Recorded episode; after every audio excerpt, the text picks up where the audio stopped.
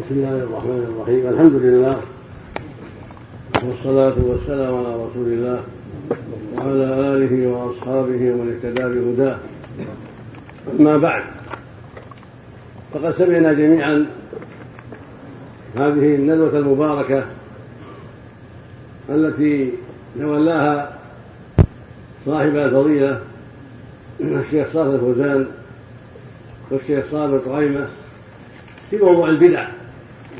وشرها وخطرها على الإسلام والمسلمين وما ينتج منها من شرور ومضار وعواقب وخيمة وعلى بدعة الاحتفال بالمولد النبوي وبالموالد الأخرى بوجه أخص من شرور أخرى وشركيات ومفاسد لا تحصى. فالبدع كلها كما ذكر الشيخان شرها عظيم وعواقبها وخيمة ولكن إذا كانت تتعلق بالأنبياء والصلحاء صار شرها أكثر. والفتنة بها أكبر لما ينتج عنها من من أنواع الكفر والضلال والغلو الذي يوقع أهله في أعمال المشركين وجاهلية المشركين نسأل الله العافية. ولقد أجاد الشيخان وأفاد ووضح الكثير من مظاهر البدع والأدلة الواسعة الكثيرة على تحريمها وأن الرسول صلى الله عليه وسلم حذر منها وبين أنها ليست من دين الإسلام وبين أيضا الكثير عن مفاسد الاحتفال بالموالد وما يترتب عليها من الشرور والعواقب الوخيمة التي أقبحها وأشدها الشرك بالله عز وجل. فجزا الله الشيخين خيرا وضاعف مثوبتهما وزادنا وإياكم وإياهما علما وهدى وتوفيقا ونفعنا والمسلمين جميعا بما سمعنا وعلمنا. ونسأله سبحانه يوفق المسلمين في كل مكان. للبصيرة في دينهم والفقه في دينهم والاجتماع على الحق الذي بعث الله به نبيه عليه الصلاة والسلام. وأن يرد ضالهم وغالطهم وجاهلهم إلى الصواب والحق. كما نسأله سبحانه أن يصلح عامة المسلمين في كل مكان وأن يولي على المسلمين خيارهم وأن يصلح قادتهم وأن يوفق المسلمين جميعا وحكامهم لتحكيم الشريعة. والتحاكم إليها وإيثارها على ما سواها ومحاربة ما خالفها. إنه جل وعلا جواد كريم. والندوة واضحة. ولكن لا مانع من بعض الكلمات التي تؤيد ما ذكره الشيخان في موضوع البدع. فقد كتبت في هذا الموضوع كتابات كثيرة من السنوات من سنوات كثيرة قديما وحديثا. نصحا لله ولعباده وبيانا لما يجب على طالب العلم من البلاغ والنصيحة لله ولعباده. ولا سيما ما يتعلق بأمور الشرك والبدع فإن أعظم من المعاصي البدع وما يتعلق بوسائل الشرك أعظم من من جنس المعاصي. لأن المعاصي تحت مشيئة الله ولكن الشرك الأكبر يفضي إلى الخلود في النار نعوذ بالله. وهذه الموالد التي سمعتم عنها تفضي إلى الغلو والنبي عليه السلام يقول إياكم والغلو في الدين فإنما أهلك من كان قبلكم الغلو في الدين. ويقول عليه الصلاة والسلام لا تطروني كما أطرت النصارى من مريم إنما أنا عبد فقولوا عبد الله ورسوله. عليه الصلاة والسلام. ولما قال له بعض الناس أنت سيدنا. قال السيد الله تبارك وتعالى. قولوا بقولكم وبعض قولكم ولا يستهوينكم الشيطان. كل هذا قال سدا للذريعه فهو سيد ولد آدم عليه الصلاة والسلام. اللهم صل وافضل أفضل خلق الله. وهو قائل أنا سيد ولد آدم ولا فخر فهو سيد ولد آدم ولا فخر ولكن من باب سد الذرائع لما خاطبوه وواجهوه قائل أنت سيدنا خاف عليه قال السيد الله تبارك وتعالى. قولوا بعض قولكم أو بعض قولكم ولا يستهوينكم الشيطان ثم قال في الرواية الأخرى إنما أنا عبد تقول عبد الله ورسوله. قال في الرواية الأخرى ما أحب أن ترفعوني فوق منزلتي التي أنزل الله عز وجل؟ فالغلو والإطراء نهايته الشرك نعوذ بالله. هؤلاء الذين يقيمون الموالد قد يفضي بهم هذا الأمر وليس كلهم لكن قد يفضي بكثير منهم. في بلدان كثيرة قد يفضي بهم إلى الغلو والشرك الأكبر. فتجده يستغيث بالرسول يا رسول الله أغثنا. يا رسول الله انصرنا. اشف مرضانا. انصرنا على أعدائنا. أنت تعلم ما نحن فيه. فجعله يعلم الغيب وجعل النصر بيده والغوث بيده. ونسوا الله لا حول ولا قوة إلا بالله. وهكذا يقولون في مغالب أخرى مع البدوي ومع الشيخ عبد القادر ومع فلان ومع فلان ومع ابن عربي وغيرهم. يسألونهم الغوث. والنصر على الأعداء وهذا هو الشرك الأكبر. هذا هو الشرك الأكبر نعوذ بالله. والله يقول سبحانه في أمثال هؤلاء إن تدعوهم لا يسمعوا دعاءكم. ذلكم الله هو الملك ولن تدعون من دونه ما يملكون من قطمين إن تدعوهم لا يسمعوا دعاءكم.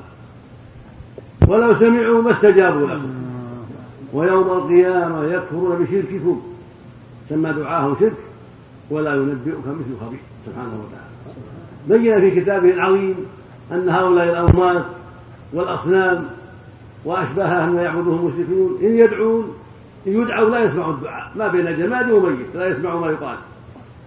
إن تدعوهم لا يسمعوا دعاءكم ولو سمعوا ما استجابوا لكم ما عندهم قدرة. ينصرونكم على عدو أو يشفوا مريض. ما استطاعوا وهم أحياء كيف وهم أموات؟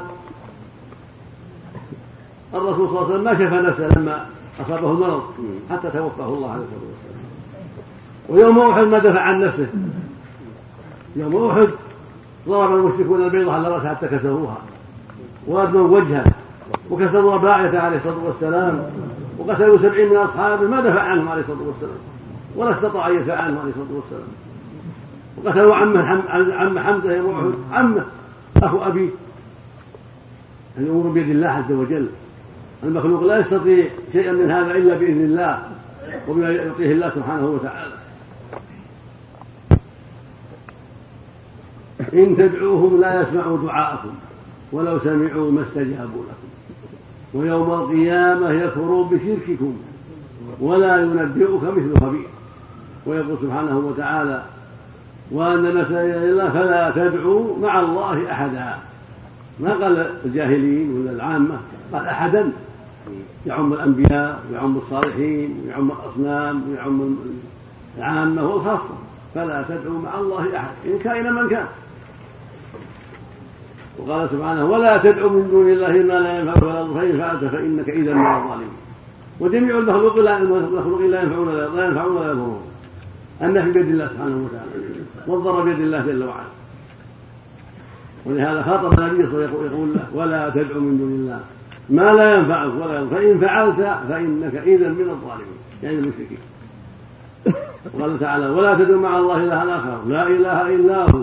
كل شيء هالك إلا وجهه له الحكم وإليه ترجعون قال سبحانه يدعو مع الله إلها آخر لا برهان له به فإنما حسابه عند ربه. إنه لا يفلح الكافرون. فجعل دعاة غير الله كافرين وأنهم لا يفلحون.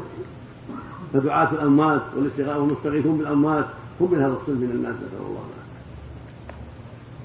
وهؤلاء في الموالد كثير منهم ليس عنده بصيرة. فلا يدري عن الشرك ولا غير الشرك. يحتفل معها الناس ويحضر هذه المآكل والمشارب والمطاعم ولا يهمه إلا بطنه وما يشاهده وربما تحركت عاطفته حبا للرسول صلى الله عليه وسلم يسمع من القصائد والأناشيد ولكن لا يدري شيئا عن شريعته وعما جاء من الهدى وتجده بعيدا عن المحافظة على الصلاة والجماعة وعن كثير من المنكرات تراه يباشرها ولا يبالي وتراه مع الزنا ومع شرب الخمور. قال شيخ الإسلام ابن تيمية رحمه الله في صراط الصراط المستقيم. والعجب ما معناه؟ قال والعجب أن هؤلاء ينشطون في الموالد وأشباهها تجدهم كسالى عندما يدعى إلى الصلاة وإلى ما شرع الله عز وجل. هذه الفتنه العظيمه العمية نسال الله العافية. فيجتمعون على الطعام والشراب والقصائد التي فيها الغلو وأقل أحوالها أنها ما فيها شيء قصائد مجرد مدح. لكن الغالب أنها لا تسلم كما في البردة. البردة التي ينشدونها ويحفظونها وبعضهم يحفظها ولا يحفظ شيئا من القرآن. البردة فيها الشرك الأكبر. يقول فيها صاحبها يا أكرم الخلق ما لي من ألوذ به سواك عند حلول الحادث العلم ما له أحد إلا إلا إلا النبي.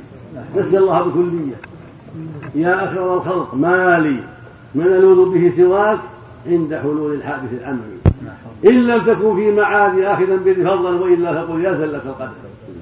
يقول الإنسان رسوله مخرج بيده ولا يهلك؟ أما الرب لا يهلك. إن لم تكن في معادي آخذا بيدي فضلا وإلا فقل يا زلة القدر. فإن من جودك الدنيا وضرتها ومن علومك علم اللوح والقلم هذا الرسول صلى الله عليه وسلم. من جود الرسول الدنيا وضرتها. من جود الرسول الدنيا والآخرة. وش بقي لله؟ إذا كان الدنيا والآخرة كلها من جود الرسول فماذا بقي لله؟ إذا ذهب عن الله الدنيا والآخرة. ومن علومك علم اللوح والقلم. جعله يعلم الغيب ويعلم اللوح ويعلم ما جر القلم الذي قال الله ثم هو كان إلى يوم القيامة الرسول ما يعلم إلا ما أطلعه الله عليه. الرسول ما يعلم الغيب إلا شيء لا يعلمه الله إياه. وأوحاه إليه.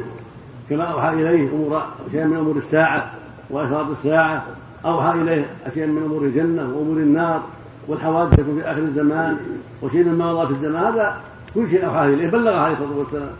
وسمعه المسلمون وسمعه العلماء وعلموه كما علمه النبي عليه الصلاة والسلام. لكن أمور ما اطلع الله على نبيه ولا علمه إياه ما يعلمه. عائشة رضي الله عنها لما رماها أهل الافك في بعض غزواته صلى الله عليه وسلم تأخرت راحت تقضي حاجتها وشالوها ودجها يحسبونها فيه.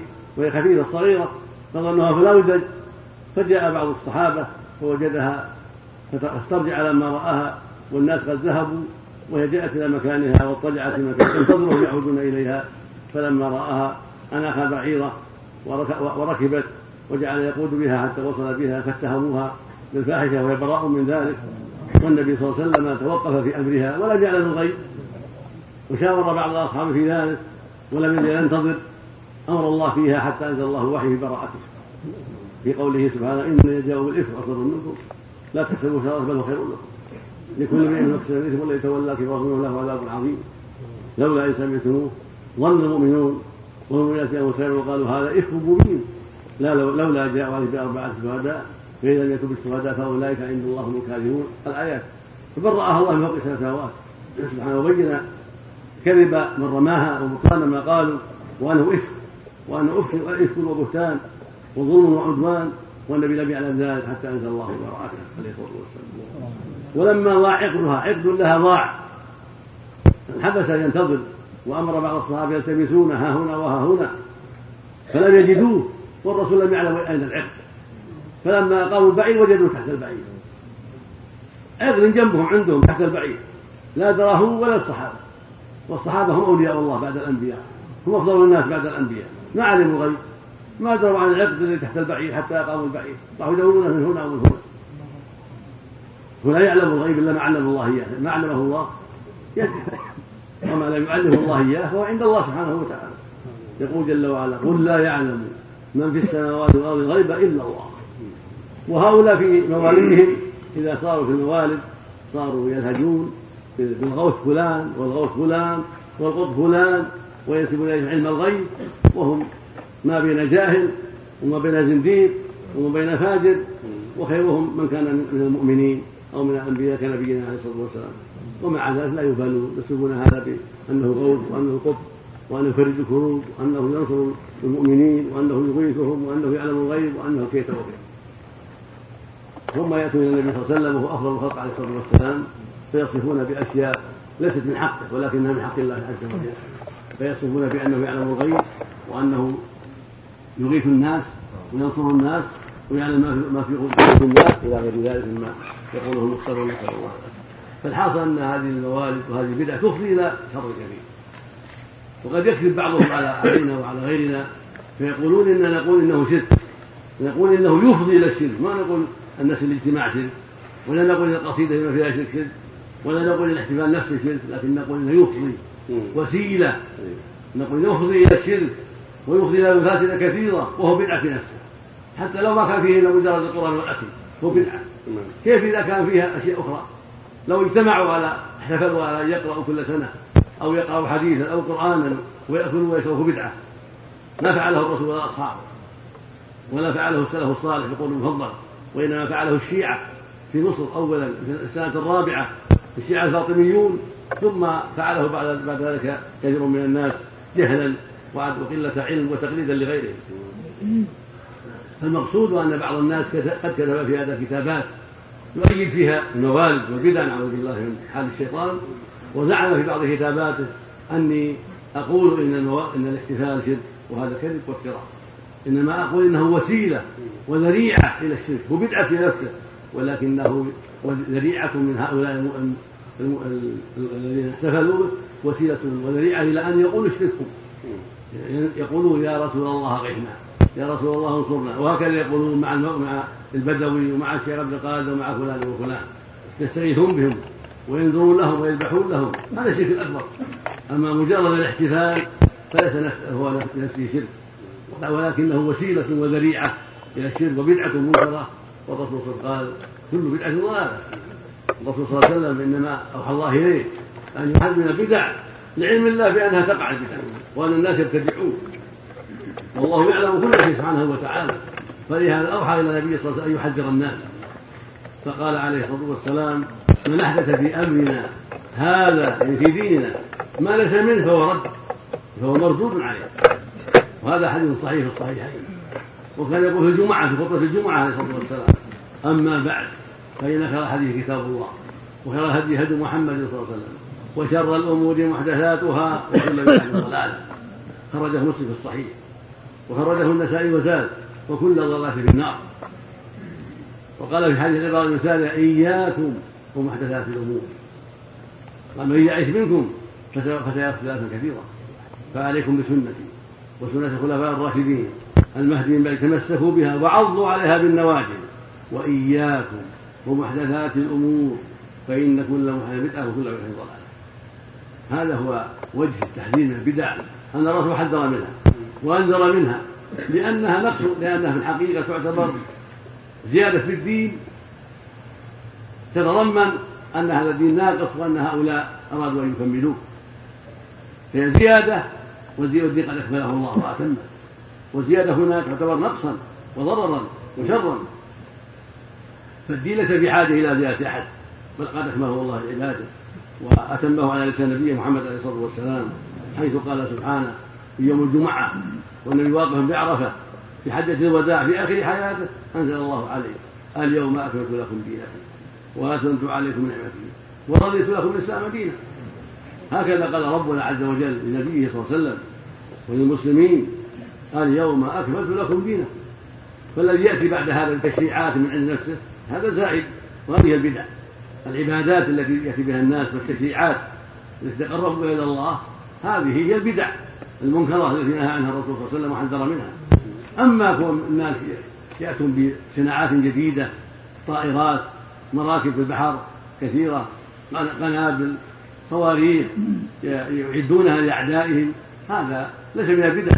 هذه أمور دنيوية تتعلق بالإعداد للأعداء. ويعد لهم صلاة من قوة وأمور الدنيا في مآكلها ومشاربها وملابسها ومراكبها ومصانعها ما لها تعلق بالبدع البدع تتعلق بالدين تتعلق بالعبادات والقربات من صلوات وغيرها. هذه البدع كما يحدثه الناس يتقربوا به الله جل وعلا من احتفالات أو غيرها هذه البدع. ومن هذا ما أحدثه الناس من البناء على القبور واتخاذ المساجد عليها واتخاذ القباب على القبور هذه من البدع ومن وسائل الشرك ومن البدع التوسل بالأنبياء والصالحين مثل ما سمعتم في البدع الذي قراه عليكم الشيخ صابر هذه البدع يقول أسألك بدور فلان بقطب فلان أسألك بفلان بفلان يتوسل إلى الله بفلان وبفلان هذه من البدع. ومن وسائل الشرك. بجاه محمد بحق محمد بحق البدوي بحق الشيخ عبد القادر بجاه الشيخ عبد القادر بعبد القادر. هذه توسلات مبتدعة. ومن وسائل الشرك. تفضي بهم إلى أن يقولوا أغثنا يا فلان أغثنا يا عبد القادر أغثنا يا نبي الله أغثنا يا بدوي أغثنا يا فلان انصرنا. اشمر وقد قالوا هذا. قاله الغلاة في هؤلاء ودعوهم من دون الله واستغاثوا بهم فوقع الشرك بالله عز وجل. فرق بين الوسائل وبين الغايات. فقول الله اعطني اعطني بجاه فلان وبفلان وبغوث فلان وقط فلان هذه وسائل. ولكن قولهم فلان أغثنا انصرنا استمرار هذا الشرك الاكبر وتسمية فلان غوث أو قطب يعني يغيث الناس يتصرف بكون هذا كفر أكبر نعوذ بالله. ويعتقدون البدوي أو غير البدوي أو الشيخ عبد القادر الجيلاني أو فلان أو النبي صلى الله عليه وسلم أو غيرهم. أنهم يتصرفون الكون يدبرون أمور العالم. يموت يموتون فلان يحيون فلان ينصرون فلان يذلون فلان يشفون فلان يعاقبون هذا هذا هذا لله مو للناس هذا لله.